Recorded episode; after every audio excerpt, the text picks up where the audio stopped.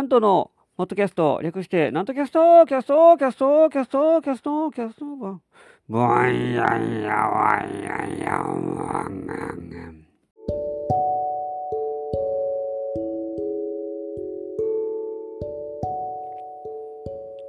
はい、皆様ご機嫌いかがでございますか上方講談会の宮根誠司こと、極度なんとでございます。寒いの大嫌いです。もう嫌です。もう早く冬終わってほしいです。なんか、日本にいると、もう年年中我慢、我慢大会のような毎日を過ごしている気が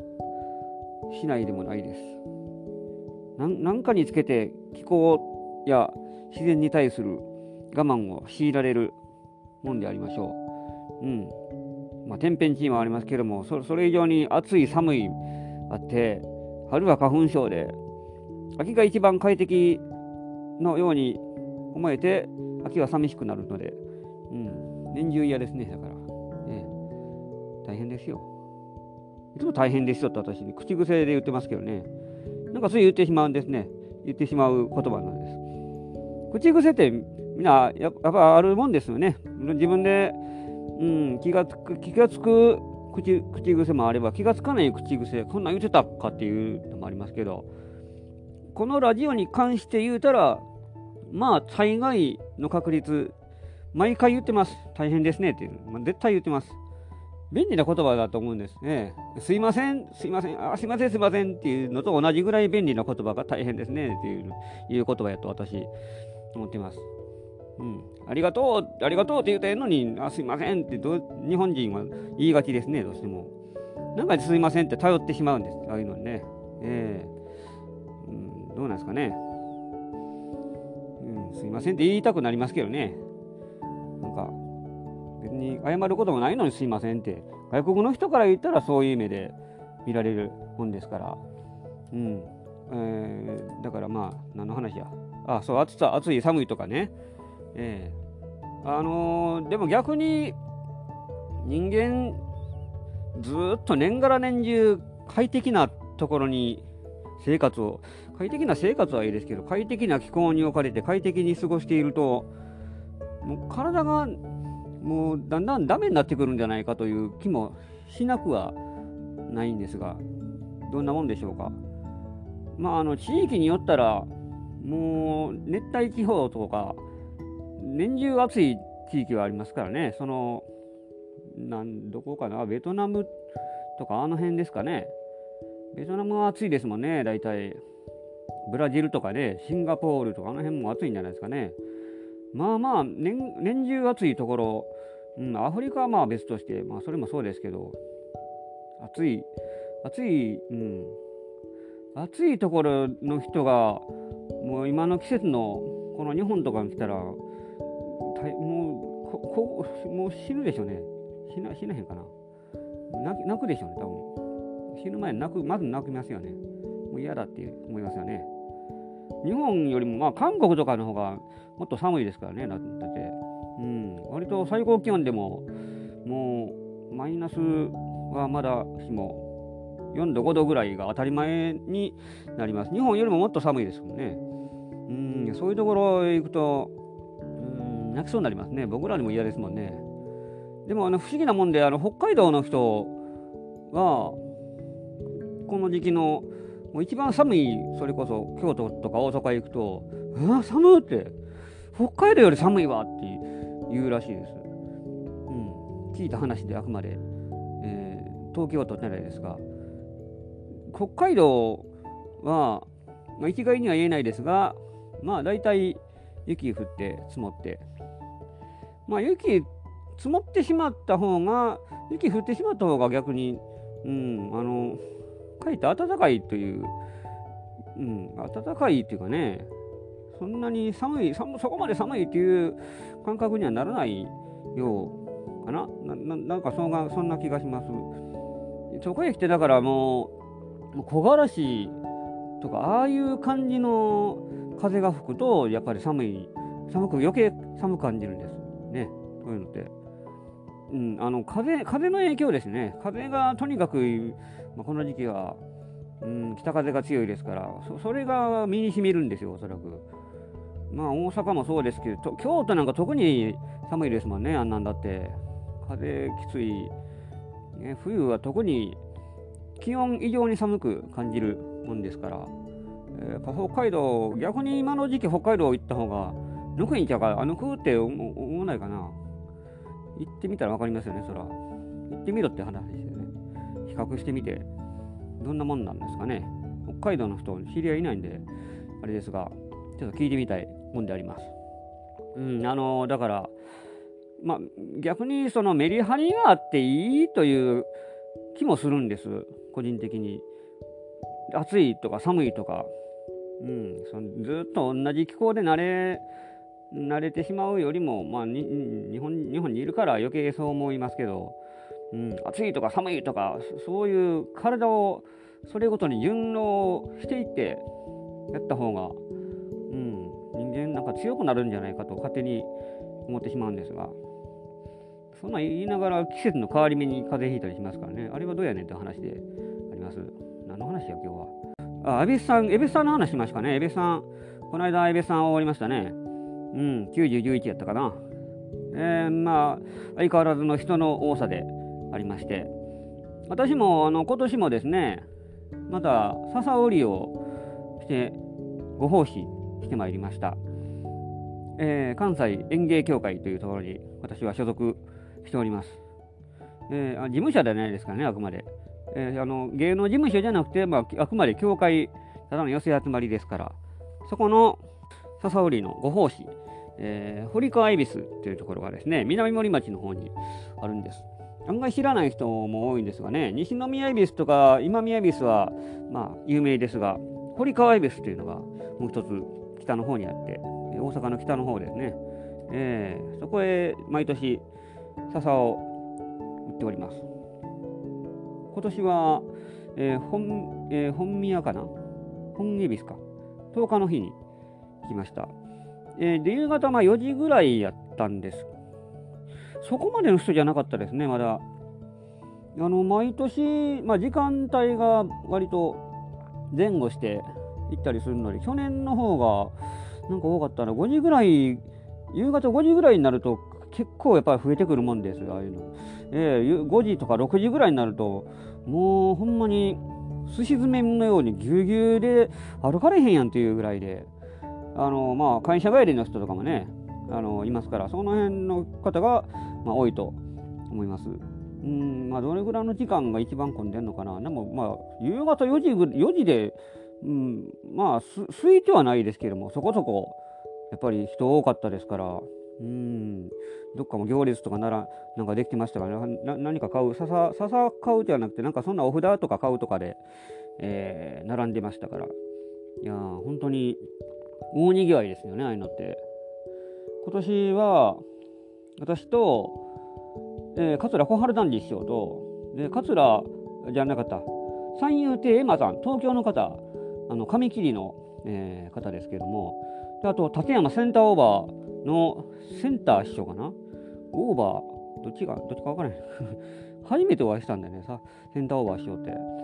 えー、その、まあ、多分センター師匠やと思いますが、4人で、打っておりました。えー、私の小原団次師匠、本当になんか、ダンディーな方なんでね、シュッとしてます。おしゃれな雰囲気ですからね、なんかすごい。うん、男前っていうか、やっぱり、うん、なんか綺麗な、上品な雰囲気しております。なんか見た目も、その、すっきりして、すごいおしゃれな感じがしてですね、えー、小原団次師匠、あんまり接点はなくて、うん、まあ、一緒になりましたけれども、まあ、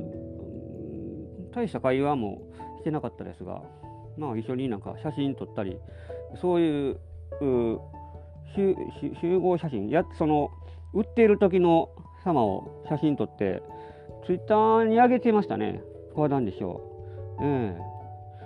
私のことはまあ知ってると思いますが、ちょっとちゃんと挨拶できなかったのがちょっと心残りなんでね、結構あのまあ、が楽屋というか、えー、一応待機場所があるんですが畳の部屋の狭いところにもう芸人がもう十何人とかあのー、いて、お世話したり、帳場の方に、そのまあ上座の方にですね、桂副団次師匠が鎮座されてて、で、そのまあ両脇に福楽師匠が、で、えー、受付主に実務的にされておりまして、えー、あ先ほどなんとさんあご苦労様ですとか言ってですね、えー、教会費を私納めるんです。で、その教会費を納めて、えー、笹売り終わったら、まあ、その、えー、交通費とかですね、車代、お車代として、同じ額が返ってくるんです。それがピン札で返ってきますからね。えー、それ、それのために、まあ、あの、お札の両替をするために、笹売りをしているようなもんでありますが、福楽師匠が。福団実師匠も、ほんまだまだ、まだまだお元気な雰囲気ですね。福団実師匠と福楽師匠は、まあ、師弟関係でありますけども、うん、なもうまだ、まだいける、まだいける、おかしい、まだいけるっておかしいですけど、福団実師匠、まあ別に何をするわけじゃなくて、まあ、ただ座ってビール飲んでるだけでしたけどね、なんかそれでも、ちゃんとお話しされて、しっかりされてますからね。えー、特に大きな病気もされてないのかなと。うん、いや一番上方の落語家で最年長のはずですから、えー、その方と。まあ、主に副団次一門、春団次一門かな、が、えー、まあ、仕切って、えー、この笹織やっております。だからこの、えー、笹織スケジュールも、もうそれぞれ割り振りしてですね、全部あやってますから。で、まあその中で、三遊亭エマさんもですね、私、うん、名前をちゃんと存じ上げなかったんですが、まあ、紙切りの女性の方なんですが、もともと、プロフィール、この間、ホームページかなんかで見まして、入門ということで言えば、私よりちょっとなんか、後輩後後らしいですね。私2008年ですぐまあ後ぐらいで、私のことなんか先輩なので、すみません、なんか失礼なこととかなんか言われたんで、あれそうなんかなと。年齢で言うと明らかに向こうの方が上ですが、私先輩が、あそうなんかとか思って、後でプロフィール見たらまあそういうことになったんで、まあ、これはね、ちょっとわかんないですけどね、そのその前の芸歴とか、そういうのを合わせたら、別に私は先輩でもないんですが、そういうのでですね、まあ、初めて、えー、エイマさんお会いして、立山センター師匠、漫才の方ですがね、えーまあ、初めての方、あんまり普段ご一緒しない方とばっかりで、で、一緒に傘売りして、えー、笹とか熊手とか買ってくださった方には、あの、鈴を鳴らしてですね、岡村とか言ってね、家内やんで商売繁盛、岡村っていう感じで、ね、怒鳴りつけて、怒鳴りつけて、うん、そうして、よう参りでしたとか、そういうのを、えー、仕事に1時間近くやっておりました。ずっと正座ですよ、私は。センター師匠はもう、もういや皆さん、やっぱよう正座できますねと、私はもうししびれしょうがないですわって言ってましたからね、漫才の人はずっと立て立ち仕事ですから、そこへ来て、ずっと座ってるのはなかなか辛いもんがあります。まあ、1時間近くやってまやってました、今年。毎年30分で終わるんですけども、なんか今年、妙に長くて1時間近くやって、えー、そういう、熊手がよう売れましたね。1万3000円なんですよ。熊手に中ぐらいの熊手に、あの、お飾り全部つけて、それで1万3000円。で、笹だけで3500円なんです。笹にいろいろオプションというか、飾り付けして、それで、まあ、プラス1000円なり1500円なりで、なんか、なんかつけてやっていう感じでつけたりするもんですからね。1万3000円でも結構売れるもんですよ。まあまあ、あの、売れましたね。縁起物ですから、やっぱりああいうのを、うん、多少値が張ってもみんな買うもんだなとつくづく感心いたしました。毎年のことですから毎年買ってるんでしょうおそらく。うん。まあ予算の都合上ちょっとちょっとないなっていう人もいましたけどね、まあ、笹の笹で言うたら初めて知ったんですが今宮恵比寿は笹だけやったらただらしいですねあれ。笹はタダでもらえて、それ、それでなんかつけてやっていう感じで多分お金払うんでしょう。えー、堀貝ビスは笹だけだったら3500円、えー、それでもまあまあ値段するのでね、この辺の違いもあるんかなと。西宮恵比寿はまあ知らないですが、あれ、あれしか知らないです。福岡とかのあれしか知らないんで。あの、ようやりますな、あんな。走って、なんか、服、服、ええことあるんですかね、やっぱり。一番になったら。一番、本人が一番になって、なんか、皆さんに服を授けたいとか、なんかそんなこと言ってましたね、なんか、テレビで。うん。まあ別に、服になろうというよりは、ただ単に競争して一一等になりたいという感じに 何も考えてみたらそう見えますのは仕方ないでしょう。あれはもう完全にもう順番、抽選のね、当たり外れの問題でしょ、あれは。まあ、応募者の中から抽選で選ばれて、その中で、またこの一番前にスタートするか、スタート地点が前になるか後ろになるかで、もう運命の差になりますから、後ろの人は、もう勝ち目ゼロです。だって、後ろから何列目とかもうほんまに、まず、まずもって不可能ですからね。よほどウサイン・ボルトみたいな人間がおったら、まあ、うん、違うかもしれないですが、そんな人いないですからね、だって。ああいう人の気持ちはどうなんでしょうね。走ってるだけで自分はなんか服はちょっと縁起がいいという感じになるんでしょうか。まあ一つの名物、風物詩の一つですから、まあええのかもしれない知れないですけどね。私はやりたくないですね。私に限らずみんなやりたくないでしょ、あんな。うん。ほんまに、れこそテレビのサスケとかああいうの出たいっていう感じの人、雰囲気の、えー、やる気満々の人が出るもんですからね。まああれもあれでいいもんですけどね。うん。まあ、ひとしりお正月も終わりという感じで、で、あのー、あれ行きました。文楽。文楽見に行きました、文楽。で、あのー、昼間に、えー、千鳥亭の出番があって、その、まあ、夕方の時間、うん、ちょっとなんかどっか行きたいなっていう感じで、その日はまあ祝日やったんですが、生なかったんで、えー、文楽、まあ、行こうと、ふらっと行きました。ちょっと私、実は後悔してるんです。えー、ずっと文楽見ながら、ずっと心の中でもやもやしてました。あのー、文楽見に行く前に、すっごい迷ってたんです。文楽行くか、それともどうしようかっていうの。それで、文楽見に行ったんですが、ずっとプロレス見に行けばよかったってずっと思ってたんです。それそれが引っかかってあんまりなんか話に集中できなかったんで非常に残念でしたの ええー、あの女子プロレスがあったんでその日ね。仙台ガールズの女子プロレスがあったんで、えー、平野区民ホールかな？あそこでやる予定ですね。その日に調べたらあのあったんで、いやもうほんまに迷ったんです。うん。あの、スターダムとか、まあ知らないですけど、あれは何回か見に行ったことあるんですが、女子プロレスでももっと本格的、本格派というか、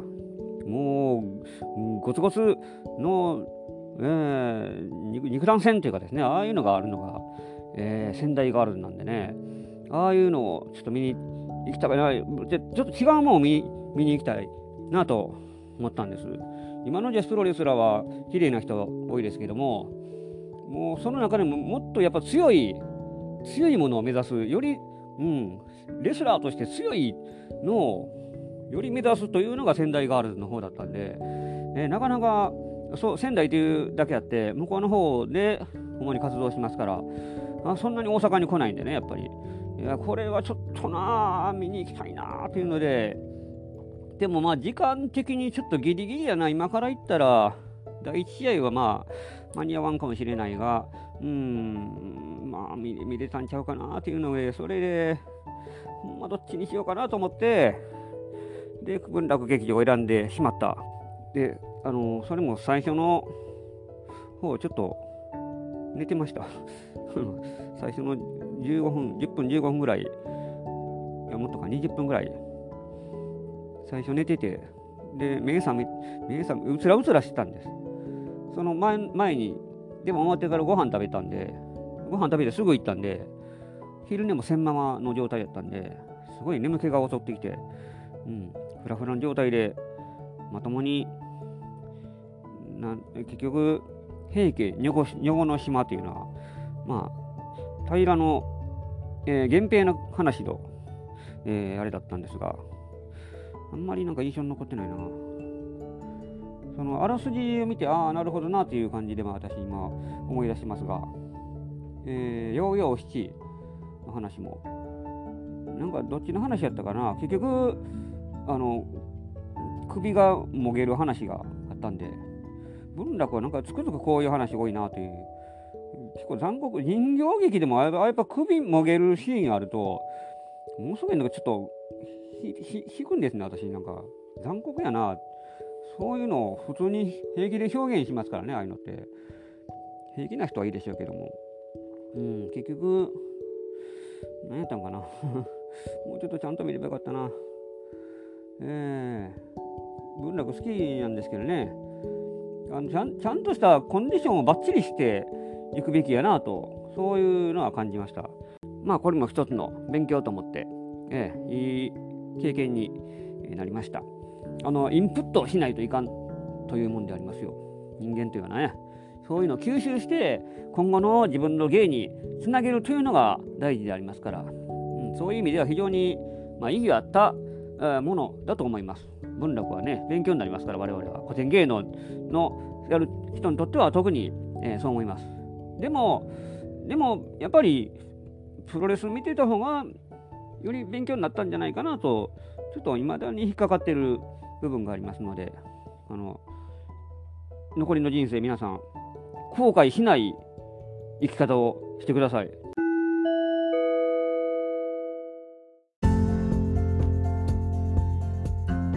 というわけで今週もお送りしてまいりました、なんとキャストでございます。この番組では皆様からのご意見、ご感想、ご質問を募集しております。私のホームページ、極度なんとオフィシャルホームページにお問い合わせフォームがございますので、そちらにお寄せくださいませ。えー、告知がございます。1月28日日曜日、午後3時から、極度なんと講談でカラフリを開催いたします。私の講談会でございます。会場が抹茶町降りてすぐ、文化伝承協会の和室で行います。出演、私、極度なんと、えー、たった一人です。講談2席、ちょっと長めのお話をお話しいたします。前売り2000円、当日2300円となっております。絶賛ご予約受付中でございます。それからもう一つ、2月5日月曜日午後2時から、月曜お昼寄せに出演いたします。えー、午後2時からです。えー、あのお昼の会であります。会場がこの花千鳥亭です。出演が、つゆのみずほさん、えー、私、なんと、それから桂ジモンさん、この3人です。前より1200円、当日1500円の会となっております。平日のお昼の会でございますが、皆様のお越しをお待ちしております。